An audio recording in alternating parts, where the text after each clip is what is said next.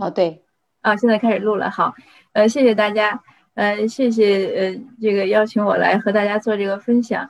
像齐老师所说呢，我确实不是心理学或者教育方面的专业人士，我没有师范的培训，也没有心理学的专业培训，所以每一次我做这种家庭教育分享的时候呢，我都要把这个话先说在前面，呃，就是要跟大家说，就是我们就是做一个分享。那不能作为什么专家指导，因为真的不是专家。但是呢，作为一名这个青春期孩子的家长，我小孩十年级是个男孩，十五岁，马上十六岁了。而且呢，作为一名移民，就是半新不旧吧。我现在刚刚开始我第十年的移民生活，那我呢还是有一些体会呢，还是很想说一下的。尤其是昨天呢。呃，我看了我们报名表上的问题，那今天一上午到下午呢，我都把这些问题梳理了一遍，嗯，也做了一些分类，呃，也加进了我的讲座中。那我这种分享的愿望呢，就更强烈了，嗯，因为这些问题呢，大家说的很多问题都是我自己亲身经历过的，呃，所以呢，我想我也是有资格来做这个方面的这种，呃，我们的一些一些探讨吧。那比如说，呃。我看到有一些，就除了这个家庭教育本身，那包括说，呃，文化差异啊，或者怎么融入啊，还有说，呃，移民之后怎么样的开创事业呀，或者怎么扎根呀，这些确实都是我们每个人感同身受的，都是都是深深影响我们的问题，你是没法逃避的。呃，那我今天呢，为什么会想从移民家长的自我成长来说起呢？因为我写。呃，写作这些年呢，我写我基本上我说我自己是专业写作，我确实就是每天坐在家里是个作家，就是看书和写作不干别的，所以是作家。那这样开玩笑了。那我专业写作这些年呢，因为我也在媒体上，呃，中国国内和咱们这边的本地的像乐活网，我在这个上面发文章，也有自己的公众号。那去年一月份呢，我也开始在喜马拉雅做分享，呃，这样呢，我就接触到大量的读友和听友，呃。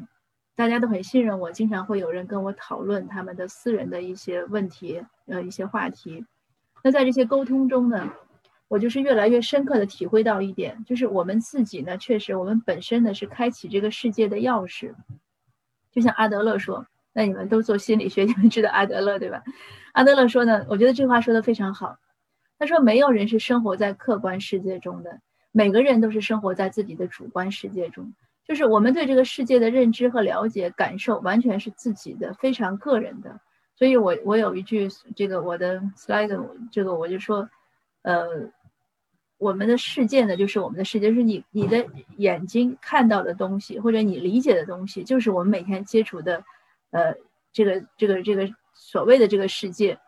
那因此呢，就是当我们遇到一些困难和问题的时候呢，我想首先呢，要从自己身上找一些因素和原因。当然不是说客观是客观的这些万物和我们没关系，都有关系。但是更多的还是在我们自己的理解和我们的一些呃分析啊、一些决定方面，还有行动方面。那在家庭教育中呢也是一样。呃，多年来呢，我就有一个观点，我说我觉得什么样的情况是好的呃家庭教育呢？就是你把孩子养到十八岁、十九岁，那这些年呢，父母也是一样的在成长、在进步。那只要是这样的家庭教育，我想都差不了，因为我们每个人为什么成为父母，就是我们一生个小孩，你就是父母了，这是自动晋级的，但是没有考核，也没有培训。那可能怀孕的时候，很多人会看书《孕产妇大全》，但是生了孩子之后呢，很少人会接着看怎么养孩子的书，或者去了解孩子具体的这种呃发育特点呀、心理特点呀这种。呃，生长特点呀，大脑的这种就是它的一些变化，我们很少有有人去看。所以呢，我们其实呢，每个人呢都不能说自己是合格的父母。呃，这个基于此呢，就更是需要不断的去学习，去理解孩子的一些特点。这样就是我们很多问题都说，我怎么能陪伴好孩子，怎么能引导好孩子？那你都不了解他，你也不了解自己的，然后也自己有一些弱点也不知道。呃，甚至回避，那这个可能确实是很难有好的亲子关系。那还有就是我讲，就是我们有很多，就是所谓活到老学到老吧。我们每个人都有缺点，那这些缺点呢，也值得我们去不断的去前进，去弥补。所以这就是我今天这个分享标题的由来。那对于移民家长呢，我们其实是双重挑战，就是我其实上面写的这两句话：移民之前呢，这个重重障碍依然存在；移民之后呢，呃，种种种的矛盾呢又分沓而至。就是以前的以前的这个这个事儿呢，可能也没少，那以后的事儿呢就更多。那现在我我把视频停一下，这样呢，我们就把我的是这样，我们能更好的来看这个呃 PPT。那这个是这些现在这些问题呢，就是我列出来的，呃，我总结大家的问题，然后我把它做了一个归类。那基本上呢，就是第一，第一有一大部分问题就是怎么和青春期的孩子做朋友，怎么陪伴孩子，还有一类呢，就是文化认同和日常认知，然后子女的一代移民这个父母和子女的文化背景的差异。然后就是我们作为父母怎么能融入本地，呃，我们我们的华夏文化和呃西方的文化的这样的冲突，我们怎么解决？那另外有一大类呢，就是对于孩子怎么引导、怎么培养，像打游戏啊，怎么教他交朋友啊，他内动力啊，然后规则性差怎么办？孩子中文学习怎么办？这些我也我希望我因为我准备 PPT 的时候，我准备讲稿的时候。我也都考虑到了，我我想我应该能讲到一些。那还有就是，呃，夫妻关系、两地分居，呃，家长的事业的发展，这些确实是可能我想绝大多数移民家庭都面临的问题，而且也都是呃没有办法回避的问题。我自己也都经历过。那我们今天的讲座呢，呃，我是做了四个部分的设置。第一个呢，就是你并不是那个唯一感到失落的人。第二呢，就是具体的方法打破怪圈，从自己入手。第三呢，这个都很有诗意啊，活成一束光，照亮孩子的路。然后你就会发现你有新的收获。那在开讲之前呢，我们先来欣赏一下朴树的这首《生如夏花》，是不是很好听啊？我自己也非常喜欢。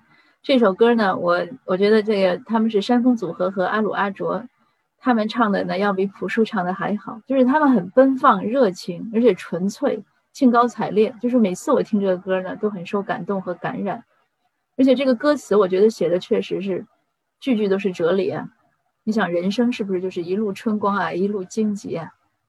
那我们这个人生这么短暂，来无影去无踪。真的就是在这个耀眼的瞬间，是划过天边的刹那的火焰，惊鸿一般短暂，像夏花一样绚烂。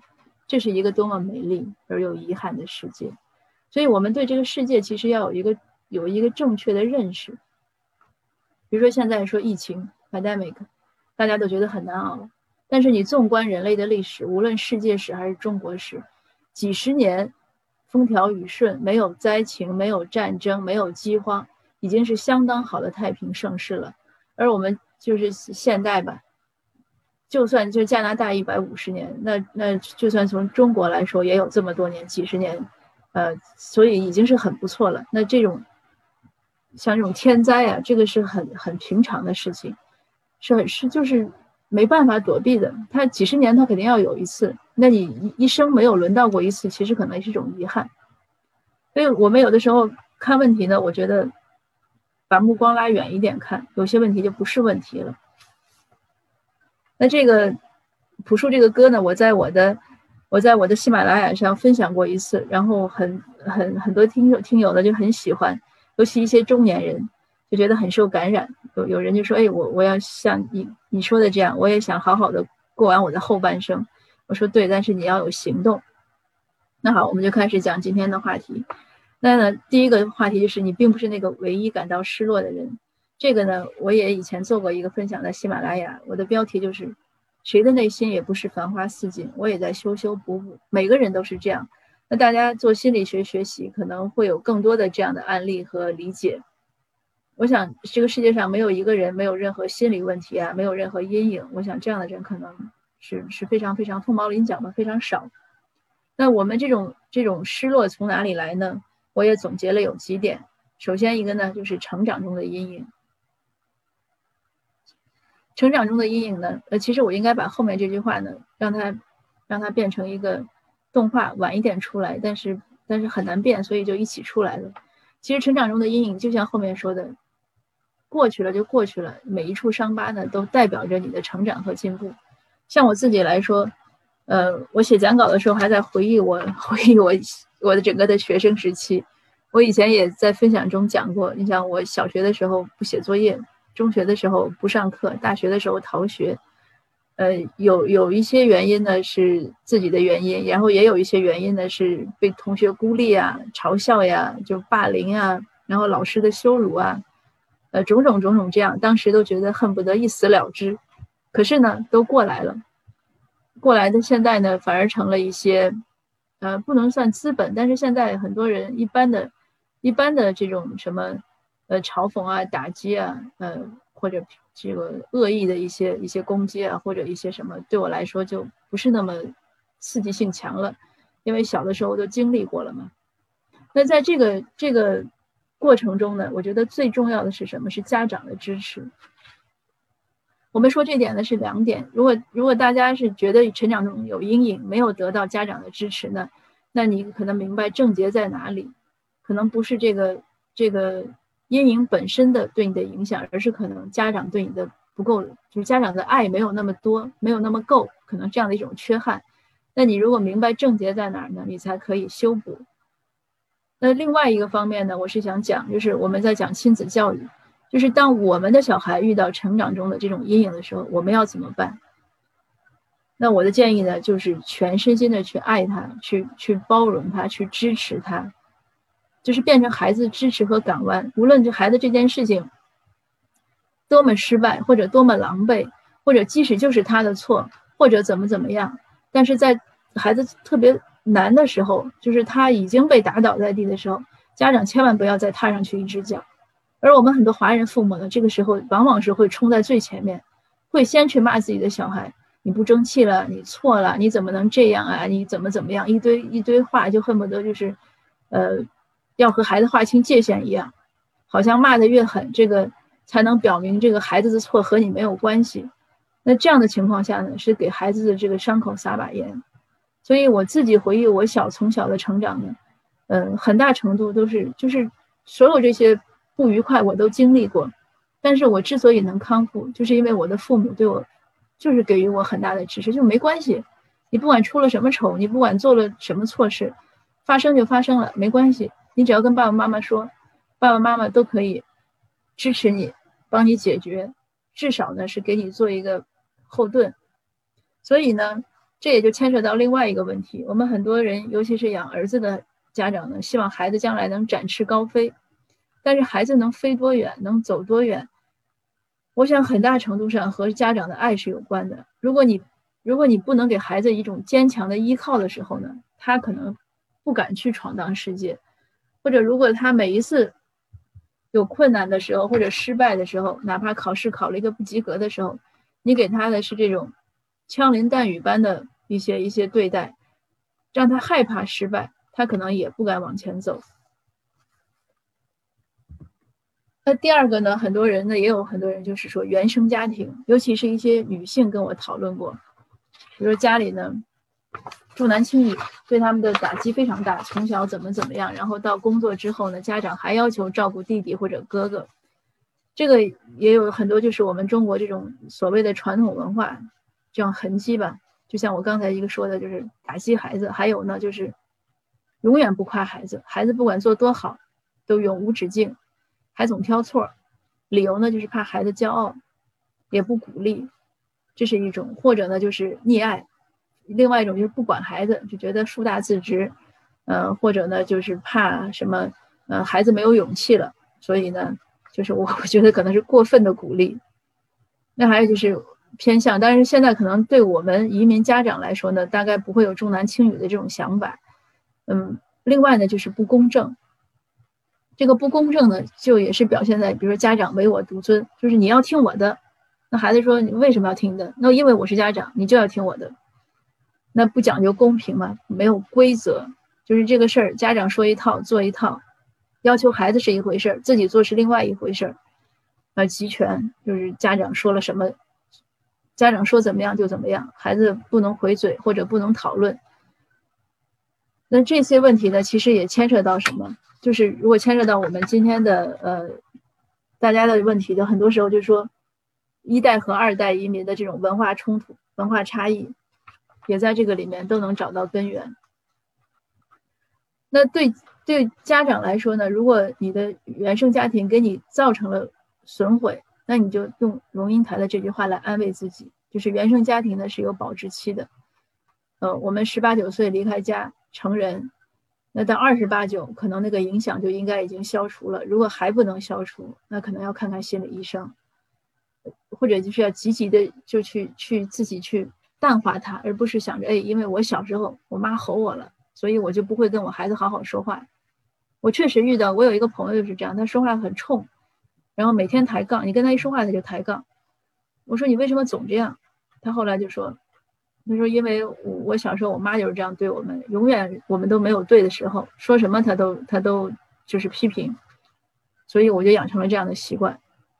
我说你看你都四五十岁了，你你你还怪你妈，就有点说不过去了。所以呢，对我们家长自己呢，我们也是找到根源呢，然后给自己一个康复。但是更重要的呢。就是我们不要再把这种不好的习惯呢，呃，传递给下一代，这个是很重要的。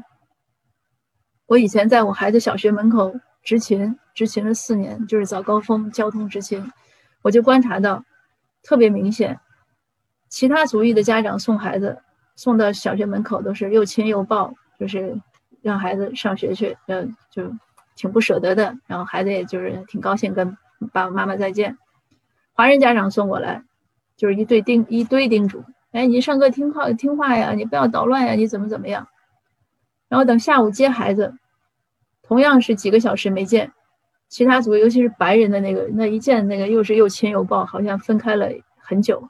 可是我们华人家长就会问：今天考试没有啊？你得几分呀？你有没有错呀？或者怎么样？你都会吗？全是这样的问话。所以有时候我觉得华人的小孩很可怜的。你说他有爱吗？他有。你说他那个，但是他确实，尤其是，就是没有对比，没有伤害嘛。如果比如说都在国内的环境，大家都这样，孩子们可能也就罢了。可是在这儿呢，他看到别的家长他对孩子的那种爱呀，那种没有，就是应该是没有条件、没有选择，不是说你今天 A 加我才爱你，你如果 C 我就不爱你。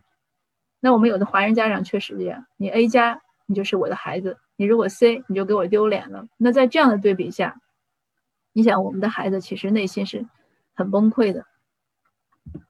那另外呢，还有的人呢认为自己有性格缺陷，其实呢这是一个误区。性格呢没有好坏之分。你说什么性格是好的？内向是好的，外向是好的。我们普遍可能认为外向是好的，好像觉得这样好闯荡世界。但是真的是这样吗？他有的人太外向了，可能我们又觉得，哎，这个人怎么这样啊？或者比如说保守好吗？还是冒险好？这个其实没有标准。我觉得呢，这个性格这个问题呢，也是两方面说，就是大家呢，首先不用担心自己的性格，性格呢，它很大程度上是遗传，当然也有后天。但我想呢，人都是有一种本能，当你遇到遇到一些困难，就是你都要会自我保护，无论你是内向还是外向，对不对？然后你遇到一些困难的时候呢，你不要拿性格去说事儿，你就去解决问题，你去努力尝试。哎，不要说这事儿我做不了，因为我性格太内向，我不适合做。但是你总要生存，对不对？所以呢，这个时候我觉得就不要拿性格说事儿。我前几天刚做了一个喜马拉雅的分享，我就回忆起我刚找工作的时候，那个时候找工作经常。就是连着三个月找，然后被拒了三个月，内心真的是，那个刚大学毕业嘛，二十岁就是很难过的，非常脆弱。但那个时候呢，有一次有面试者，有一大叔给我讲，他说你来面试前台呢，你首先要会微笑，你这么严肃呢是不行。我说我不会微笑，我只会哈哈大笑，或者就是这样。他说那你要学一下。那我回家呢就对镜对着镜子练了一下，练一练就会了。所以我觉得就是。你不能用自己的说这是我的性格，我我就不会笑你来做一个借口。那这样的情况就是我们一方面要对自己说，那家长呢，你你不要给自己找借口，没有性格没有好坏，自己什么性格呢？就悦纳自己，不要去批评自己，觉得我这个也不好，那个也不好。那其实人人都都是这样，每个人都有好和不好。那遇到困难呢，我们要明确这是我们和困难的之间的矛盾，而不是我们和自己的矛盾。不是因为我这个性格，所以我克服不了这个困难，那这就是个借口。但是同时，就像我们前面讲问题一样，家长明白怎么悦纳自己的同时，你要悦纳你的孩子。孩子生下来是我们生的，就算是我们抱养的，也是我们抱养的。那他就是这个性格，你不要试图去认为他哪个是缺点，你要去改。就是很多时候其实是特点，你不要去标记他的那个缺点。你像我有一个朋友，她非常慢，一个一个女孩，她特别慢。她她有的时候会拿手机查一条信息，她能能查到，就是把她的手机查没电了，从满格，我不知道她要查多少个小时。然后有一次我们都在外面出差，住在酒店里，我去他房间门口敲门，我敲了门，他说让我等一等，我等了十分钟，然后他还是穿着睡衣出来，我说你在干什么十分钟？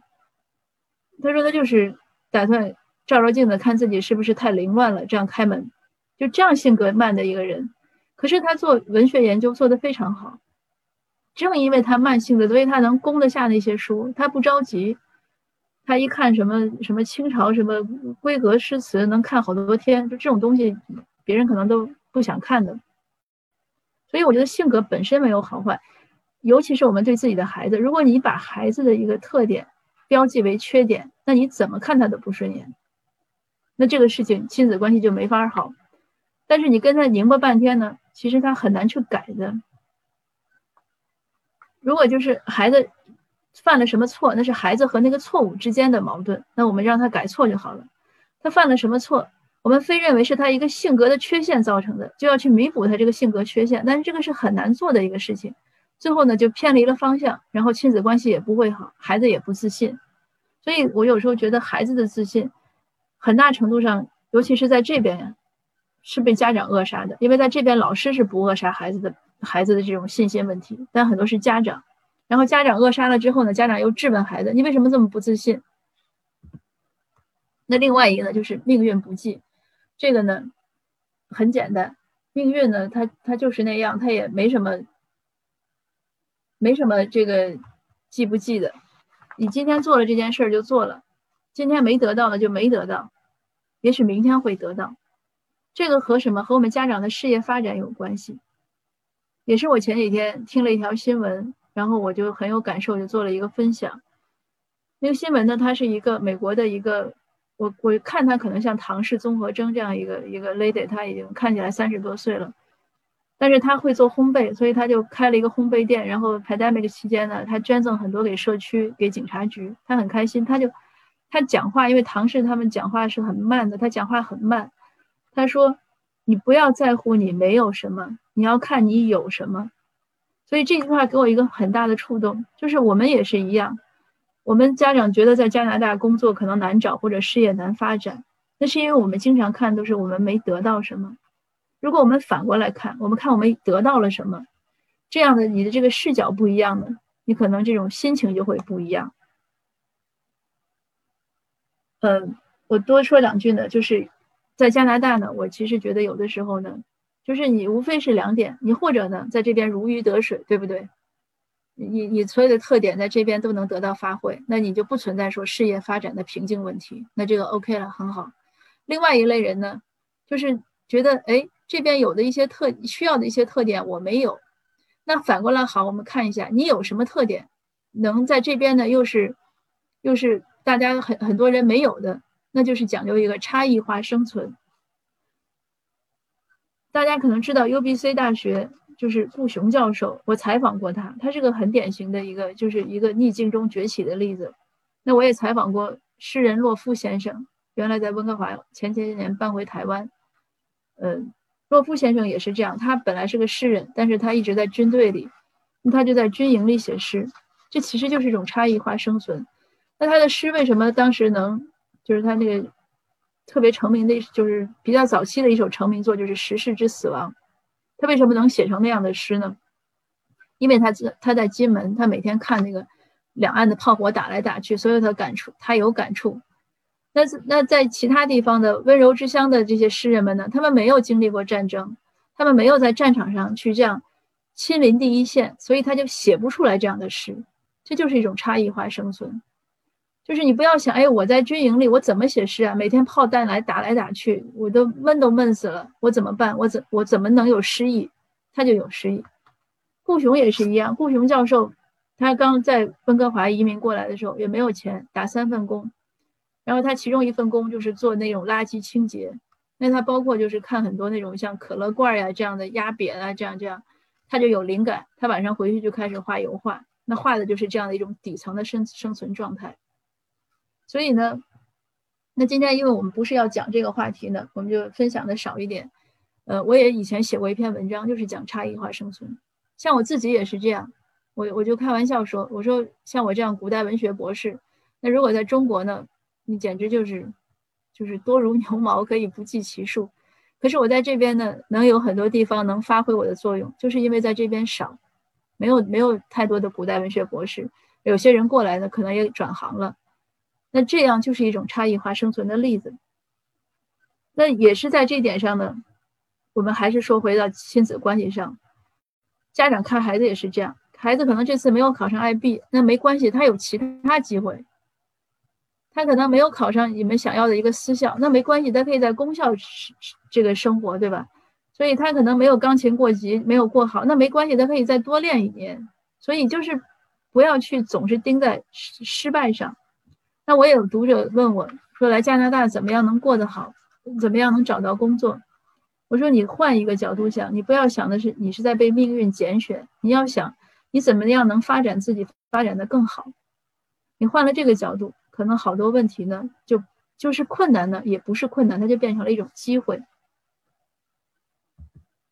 所以，就像荣格说的，我们看待事物的方式呢，决定着一切，而不是事物本身。”那我们接着说，这种励志部分做完了呢，我们应该怎么做具体的一些行为？那我总结呢，我们家长和就是亲子关系中呢，一一个一个很大的问题呢，就是敏感和责怪，对对孩子呀，或者说在家庭，呃，比如夫妻之间呀，或者我们跟跟周围的人呀，这样的人，我想我们大家都遇到过，别人说句话，他就一下子很紧张，觉得是说他。呃，然后他呢也很喜欢，就是责怪别人，觉得是被冒犯了，这其实是一种不自信的表现。有的时候呢，你看到一些人很能挑剔别人的时候，其实他越挑剔别人的时候呢，越是他不自信，因为他为了显示自己的良好。那反过来呢，我们就要想，如果我们是这样的人，我们很敏感，我们总觉得周围的人都和我们为敌，都不友善，或者我们总觉得周围处处不对的时候呢？我们要反思一下，是不是我们自己不太自信？那我们对孩子呢，就是这个，可能很多妈妈都是这样，我也是这样，就是唠叨。我先生就总说我，就是你不要说那么多。所以我也是这些年在尽量的在改，尤其是青春期的孩子，他很怕这些。我们有的时候家长呢。就是太关注孩子了，孩子从一进家就开始盯着孩子看。哎呦，你要不要喝水？你要不要吃东西？你作业写了没有？你不要打游戏。你这个那个一堆话。所以你想想，如果我们有人二十四小时盯着我们，即使是好意，我们也受不了。就是你总觉得有双眼睛看着你，然后你一举一动都会被人监视着，这个是很不舒服的。那家长为什么会盯着孩子呢？我想可能无非是几个，一个是怕孩子犯错误。然后怕孩子吃亏，怕孩子对自己照顾的不好，那其实呢，这个也是不必要的。所以我说，我以前在讲座里也经常讲，我说天底下呢，大概只有中国家长呢，就是在中国的孩子中呢，知道有一种冷呢，是我妈觉得我冷。你看我西人，我们看他们不管孩子穿多少，你爱穿多少穿多少，吃也是，你吃就吃，不吃就不吃，没有追着的。因为我在中国国内做分享。那很多家长都，幼儿园老师都讲，那有的家长真的是追着喂饭能追到幼儿园。那当然，我们在这边这样的情况会少一点，但是我们也有家长也有很不放心的时候，就是怕孩子犯错。那我在我的一篇文章呢，就是其实没有失败这回事儿里呢，我讲了这个问题。因为人生是什么？人生其实是可能性的艺术。你失败呢？失败是你知道了你探险的疆界，就是这件事儿我这样做不行。那我可以换个方法。你如果不是呢？你怎么知道那样做不行？对不对？对孩子也是一样。他如果不试错，他很难成长。别人告诉的方法呢，其实我们自己也是也是这样。别人跟你说你怎么怎么样做，你记不住，而且可能你也不想做。只有自己试过了，自己做才知道。那对孩子也是这样。如果我们总是怕他错，那他就没没办法学会自己的这样的能力。那我最近呢，刚呃写完一本书，跟一个朋友合作，就是写的他的人生故事，成功的背后。这本书呢，就是我之所以开始要写这本书，也是因为这个朋友呢，他他很很勇敢，他做很多尝试，就是他是那种屡战屡败，屡败屡战，嗯，从从来不觉得什么失败是个问题，他又很很很想得开，但是这个不行不行，我就换个方式，他没有那么多对自己的困扰啊、自责啊这种，或者患得患失，他有的时候，我跟他写的时候，他讲我写。他讲的时候，我都觉得很惊险。我就想，哎呀，这个幸幸好是他这个活人站在我面前，那我知道他度过了那一次危机。如果是我看书，我可能都会想，这个人能不能挺过这一次危机，就是到这样的程度。但是他也都过来了，所以这也是触动我为什么要写他的故事。我看了他的故事呢，我就总结，因为他也是留学来这边留学，八五年留学，后来移民，然后自己白手起家开始经商。我看了他的故事呢，我就总结我自己的这十年来的移民经历，还是太谨慎，呃，不够能探险。如果呢，因为加拿大是个很安全、很自由的国家，如果我们有足够的胆量去做一些事情，就勇气去尝试一些事情，就像我自己，那我想呢，我的疆域会比现在更大一些，我的活动范围啊，或者我的成长进步的空间。那同时呢，就是说，还是说回我们亲子教育。家长呢，就不要怕孩子犯错，就不要那么盯着看，你让他去试，犯错呢没什么关系，就是你想，其实没有失败这回事儿，他错了呢，他才能有进步。你这样想开了呢，你就释然了，你也就不用对他那么那么在意了。那孩子呢，他的你这个亲子关系呢就会能好，他呢就会觉得他有施展空间的，有余地，而且他能感受到家长的信任，这个信任呢是很重要的。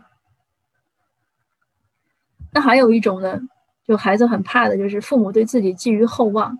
这也是为什么像藤校啊，还有一些滑铁卢一些名牌大学，华人的孩子就华裔的这种学生自杀率很高，或者抑郁症患者比较高，就是因为压力太大，父母恨不得把这个全家的或者可能几代人的这种希望从小都灌输给孩子。那这个孩子这个这个孱弱的肩膀呢，他是很难。担当起这么大的一个重担，你想，我们自己也是，我们承担自己的命运都已经觉得不堪重负了，你还要再担上别人的希望，这个就太累了。所以呢，我们家长就，如果我们有什么愿望，自己实现自己的愿望，那不要给给孩子很多，就是你你希望他长得好，这是没错的，但是不要把我们自己没有实现的一些一些愿景呢。希望孩子来实现，他是能感受到的。孩子并不傻，孩子其实非常聪明，很敏锐。你跟他讲话，你跟他说，他能感受到你究竟是为什么讲这句话。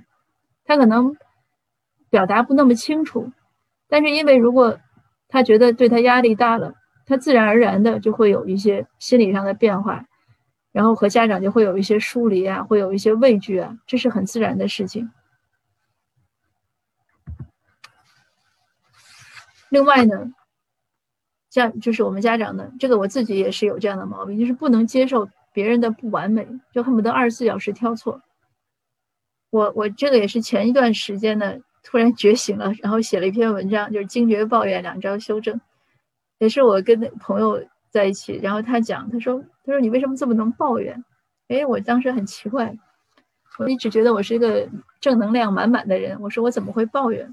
然后我就观察了自己一天，我发现我确实就是当每一个念头浮现出来的时候，我都评判一下，哦，哪些是正向，哪些是负向。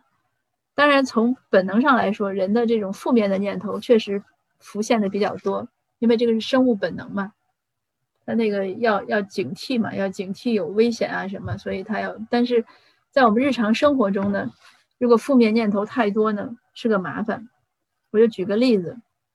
就有一天早晨，我早晨起来要喝水的时候呢，一拿那个壶呢是空的，因为我们家小孩头一天呢，他他喝水喝完了没烧，然后我心里当时就浮现出一句话，我说这孩子喝完水也也不烧，就是也不懂得烧一下就睡觉了。但是这个念头一出现的时候，我就意识到我这就是抱怨。为什么是抱怨？因为我说的这句话和解决这个事情、解决这个问题没有任何关系。大家也可以用一下这个方法来评判一下自己的想法，是抱怨呢还是什么？那他没烧，我就去烧了嘛。那随后呢，我又在想，如果我一直是这样的念头，那即使我不说我孩子，我对他也是一种忍的状态。那我觉得，你看你犯错了，我今儿没说你，只是碍于可能情面呀，或者时间太忙了呀，那我是一种忍的状态。但是呢，当我把这件事情想开了，这就是个小事儿。那没烧你就自己烧一下嘛，电水壶很快的，而且谁没有疏忽的时候呢？我一想，我小孩昨天写作业写到十一点，他肯定很困了，他就睡觉了，这也很正常。就是我们把这个想法再这样想的时候呢，当我再这样想时，我对他就没有怨气了，没有怨气了就不用忍了嘛，那就不会有矛盾了。要你要总忍总忍，你说不定哪天这个矛盾就爆发了，然后哇一堆话一说，就是全部陈芝麻烂谷子都开始讲。讲那孩子当然亲子关系就不会好，所以呢，这个是一个一个这个方法对我很有效。我从那天觉醒之后呢，那迄今为止，当然也可能也有犯的时候啊，但是只要我能意识到，我都会提醒自己，就是当我一个念头，一个负面的念头，对别人的一个负面的评判的念头萌生出来的时候，我是不是在抱怨？如果是抱怨，那我马上就就停止。那。杜绝抱怨的第二招呢，就是我们经常换位思考、同理心。那还有一次呢，我跟一个朋友正说事儿，说的就是我正说的兴高采烈了，他突然说：“他说，哎呦，我得挂了，我都锅糊了。”他就把电话挂了。那我当时就觉得，哎呦，这话没说完，堵在心口很难受。哎呀，这人怎么这样啊？这么这么不从容。可是我又一想换位思考，要是我的锅糊了，可能我也得把锅把电话挂了。那你就就没什么了嘛，对吧？所以换位思考一下，所以好多事儿就是小事儿。那我们把这些事情，就是我们生活中，呃，无论是让配偶不悦的呀，或者是让孩子不喜欢的这些事儿，都慢慢的改掉，那大家的关系不就很好了吗？就是我们也不要经常去 blame 别人，也别唠叨，也不要去盯得那么紧，不要患得患失，怕孩子这个那个，然后也不要给孩子那么多的这种。对他那么多奢求，那我们这些事情解决好之后，那可能这个整个的状态，无论自己还是亲子关系或者夫妻关系，大概都会有不同。所以呢，我这就用了阿德勒这句话，因为我们都想让自己更优秀，想让自己过得过得更好的生活呢，所以我们每个人呢都有不同程度的自卑感。那我们认识到这些问题。所以有时候我经常觉得好多事儿呢，出现了不要紧，但是我我是比较喜欢要把它尽量的想清楚，因为你想清楚了，你找到根源了，你才能解决，否则它会不断的重复。那我觉得最好的一种状态呢，就是活成一束光，照亮孩子的路，因为这就存在我们刚才有有大家有问题就是。问题里面，你怎么去引导孩子？你怎么培养孩子内动力？怎么培养他的规则意识？提高办事效率？让他怎么交朋友？就是一种引导。包括孩子，你看我孩子十年级，他前一段很焦虑，他要选课。他选课为什么会焦虑？因为他想不清楚自己大学要选什么专业，那他就不能倒推回来，他中学要选什么课。那这个时候呢，他来跟我们讨论，那父母呢要对他有一个引导，就是如果我们谈的。不对路，可能孩子就不喜欢，他就不会去听。但如果你谈的对路，他觉得哦，确实是有道理，他才能听。所以呢，我觉得第一条呢，就是我刚才有讲，我觉得每个人的性格特点啊，什么都是基因决定，很大程度决定。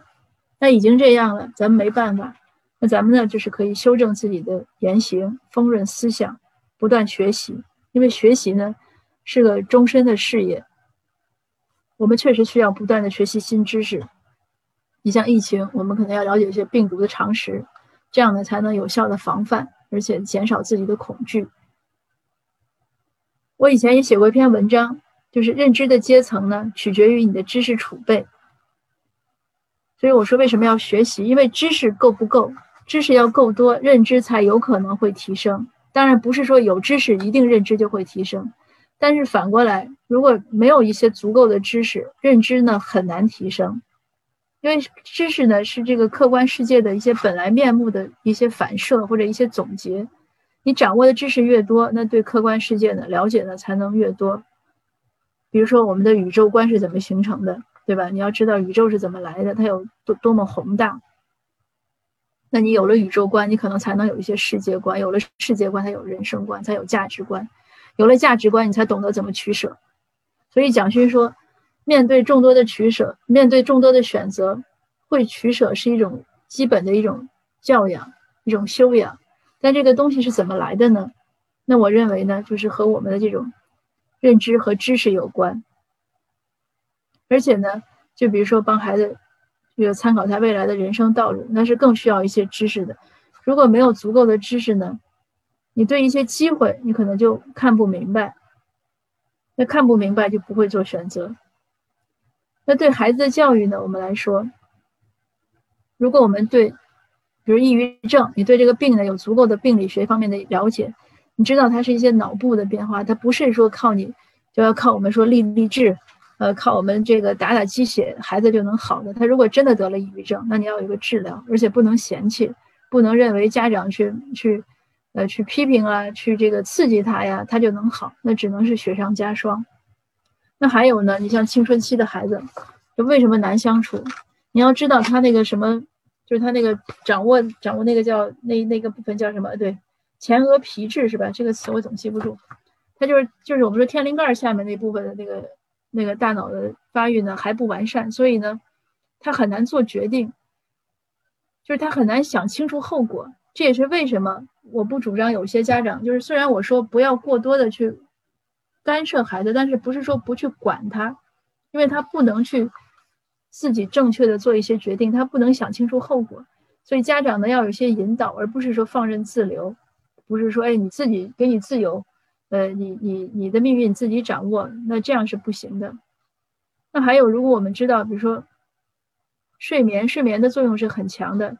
其中有一点就是，包括把短期记忆转化为长期记忆，还有包括身体的修复、大脑的这种肺液的代谢。那如果知道这些呢，那就会对孩子睡眠早晚呀、时间长度啊，会有一个理解和掌握。所以很多这样的基本的一些东西。如果你你了解这些知识，你对有一些问题呢，就我们就不会那么就是在那儿死磕了。比如说什么催婚催育这种事情就不会发生，因为你知道他每个人的成长速度不同，他的有有的人可能三十岁他才那个大脑才基本长长成熟，你让他太早去结婚生孩子，这个对他来说呢可能是个负担。那还有呢，就是活成一束光呢，因为言传身教和榜样的力量非常大。这个也是，也是说我们就是怎么能有效的陪伴孩子成长？你是坐在那盯着他陪他呢，还是你在前面走，让他跟着走？那我觉得后者可能更有效。他如果能跟你走呢，一定是你我们要足够的尽量的优秀，让他肯跟着，他信服。如果孩子说什么我们都不懂，或者我们的生活方式呢，孩子并不认可，或者孩子觉得我们不够进步，不够积极向上，那他呢都不会很信服我们，他不会跟着我们走的。而另外一点呢，我不知道大家有没有感受，我自己的感受就是，随着我年龄的日渐增长，那我现在觉得我父母的一些早，就是我早年生活中父母的一些影响，啊，还有一些比如说相貌呀，或者一些性格特点呀。就跟父母越来越像，所以我觉得我们的孩子呢，也将来会反射到，就是他们的明天呢，会反射到我们的今天。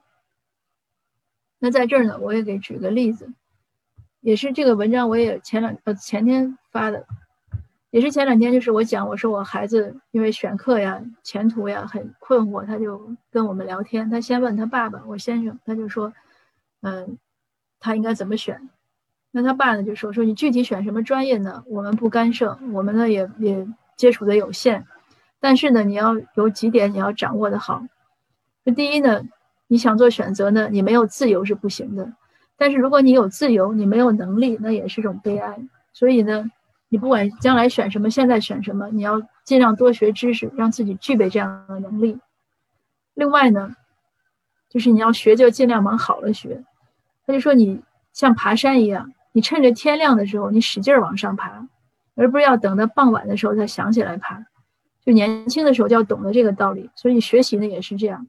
那你不要想着说，哎，我就上个就是随便去选选一个专业，上完学我找个工作就算了。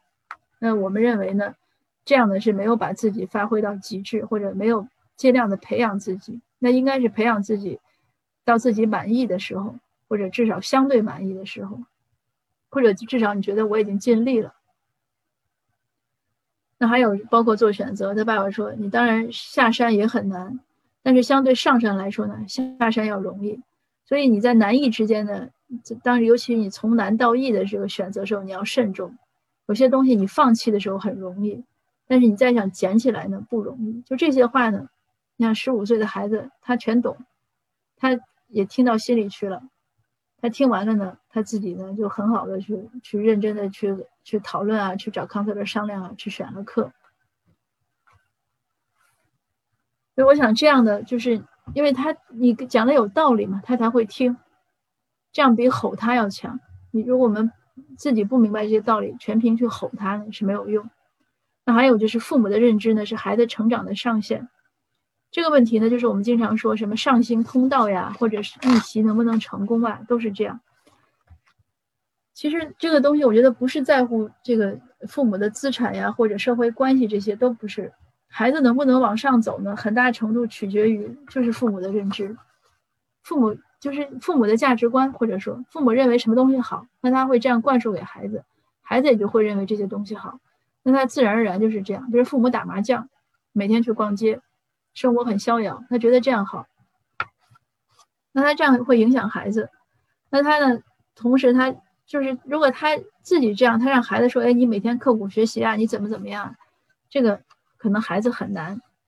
或者父母呢，如果做一些事情的选择呢？我们说就是见利忘义吧，最简单就是以金钱为重，什么东西最赚钱，咱们就做什么。那孩子必然可能很大程度上也是这样的选择，但是我我个人认为这样的选择呢，路可能走不了太长。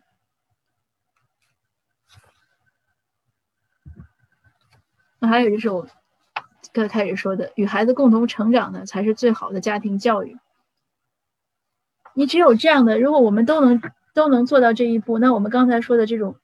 中西方文化的差异或者困惑就会减轻很多，或者两代人之间文化的差异就会减轻很多。为什么呢？因为孩子在这边接触更多是西方的文化，我们如果肯学，我们也去了解，去和他讨论，那自然而然呢，这种差异就就会小。反过来是一样，如果我们肯学西方的东西，孩子呢，他也会喜欢去学东方的东西，他一定是一种互通的。就是这是这是一定的，我我不相信一个父母如果是很谦虚很好学的那个孩子是会很自满的，那个是不会的。因为当你当你用你文化中就是华夏文化中美好的东西去影响他，或者让他觉得亲切，因为他认可你嘛，他跟父母关系好，他认可父母，他自然而然也就会认可父母的文化。他即使说学不了多少，他不会排斥。很多时候孩子其实排斥的不一定是文化本身，他有可能排斥的是父母的一些。认知啊，一些言行，一些做法，就是这样的情况下，他认为都是你们的文化不好。这个大家可以自己琢磨一下。那在这儿呢，我就想想说一点，就是我看到问题里呢，有人说怎么能和本地人相处好？其实我觉得，呃，怎么能和本地就是就是更融入吧？其实我觉得融入这个话题呢，要怎么看？嗯。如果说完全的打成一片，也也不也没必要，因为加拿大本来就是个多元文化的一个国家，还是看自己喜欢，就是顺其自然，不卑不亢。你喜欢你你喜欢西方的这些生活方式啊、饮食啊，那你自然而然就亲近了。你不喜欢，你不喜欢去吃意大利面，那就别吃，也没什么。但是真正的融入呢，我觉得就是我们比如投票，我们关注时政，呃，我们多做义工。我们参与到就是这种社区建设里，呃，这些呢，我觉得是更多的融入。这个不是不只是说你是不是要跟那个白人交朋友，或者跟谁交朋友，它就是反而是一种更大范围的对社会的融入。那发来调查表，我们就去填；打来调查电话，我们就回一下，不要说浪费时间啊，没有用。就是我们的声音呢，尽量多的去去被听到。那我们支持呢，我们的孩子将来去学新闻、学写作、呃，从政。这些事情看起来都是不赚钱的事情，但是要有人做，这才是一种融入。那我们去积极支持我们支持的候选人，呃，这样都是一种更好的融入。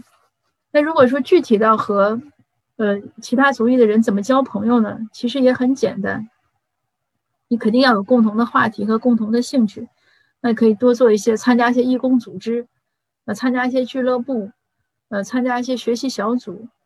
嗯，或者陪孩子做运动的时候呢，就是学你你多和那个其他族裔的家长聊聊天呀，喝喝咖啡呀。因为就像我们华人之间也不一定都能交成朋友，对不对？你没有共同话题，那你见了面也不知道说什么。你像我就是，我就觉得我不仅和白人或者什么其他族裔的人用英语聊不到一起，其实我觉得我用中文可能和人聊天呢也有困难，因为有很多没有共同的感兴趣的东西。那可能我聊时政，有的人不爱听；我聊选举，有的人不爱听。那别人聊买包呢，我也不爱听。所以这个你一定是会和你的同类慢慢才会有同类的话题。所以这个我觉得也也不是个问题。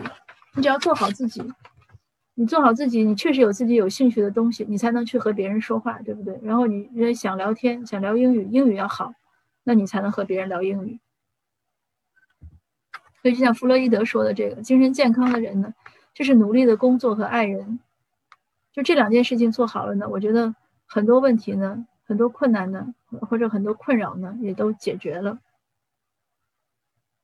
那就不只是，比如说我像我记得我当时在孩子小学门口做义工的时候，那些家长和老师对我都非常好，因为你先付先付出了嘛，那他都觉得你很很不容易。我坚持确实也也不容易，四年风雨无阻，除非我不在加拿大。那家长呢，很自然的，圣诞节呢，路过我身边的时候，很多家长会给我礼物。我很感动的是，有一位家长呢，送了我一个蓝牙音箱。而且那两天呢，我正好在想，哎，我要不要买一个的时候，突然呢，我值完勤，校长就就送我，他说有一个家长送你的礼物，怕打扰你呢，就留留在了校长办公室。那我甚至都不知道是哪个家长送给我的。所以我想呢，就是。那当然，因为我不是个能社交的人，但是如果我愿意去社交呢，那这个就是一个很好的机会。那就是我们自己做出来，我们做好自己，自然而然的也就会得到别人的认同。那然后呢，你就会发现什么呢？就是万事皆好，突破困境的突破。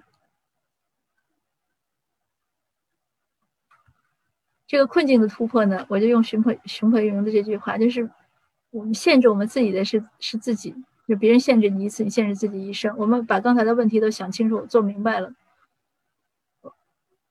然后呢，你就会发现没有什么障碍在我们周围。我们和这个社会，我们和这个国家，我们和其他族裔，我们和自己的孩子和青春期的孩子，我们和远隔万里的这种可能伴侣，在在中国空中飞人，它都不是问题。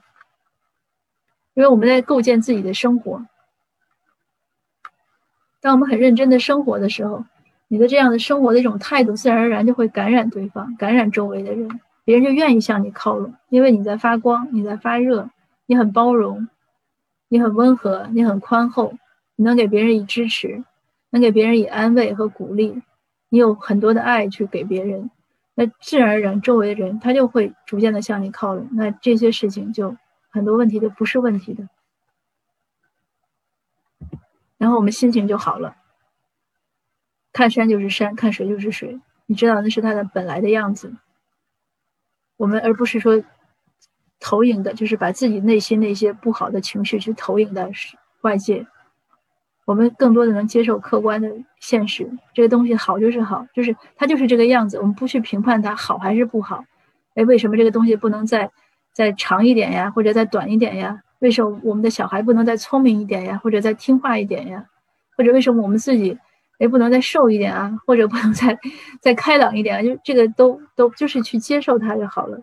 然后呢，有困难呢就去解决困难本身。所以呢，就弗洛姆这句话呢，我觉得也是非常好的。当我们会爱了，我们会爱自己的时候呢，我们会爱其他人的时候呢，它不是一个特定的人的关系，它是一种你同整个世界的关系，就是不拧巴了。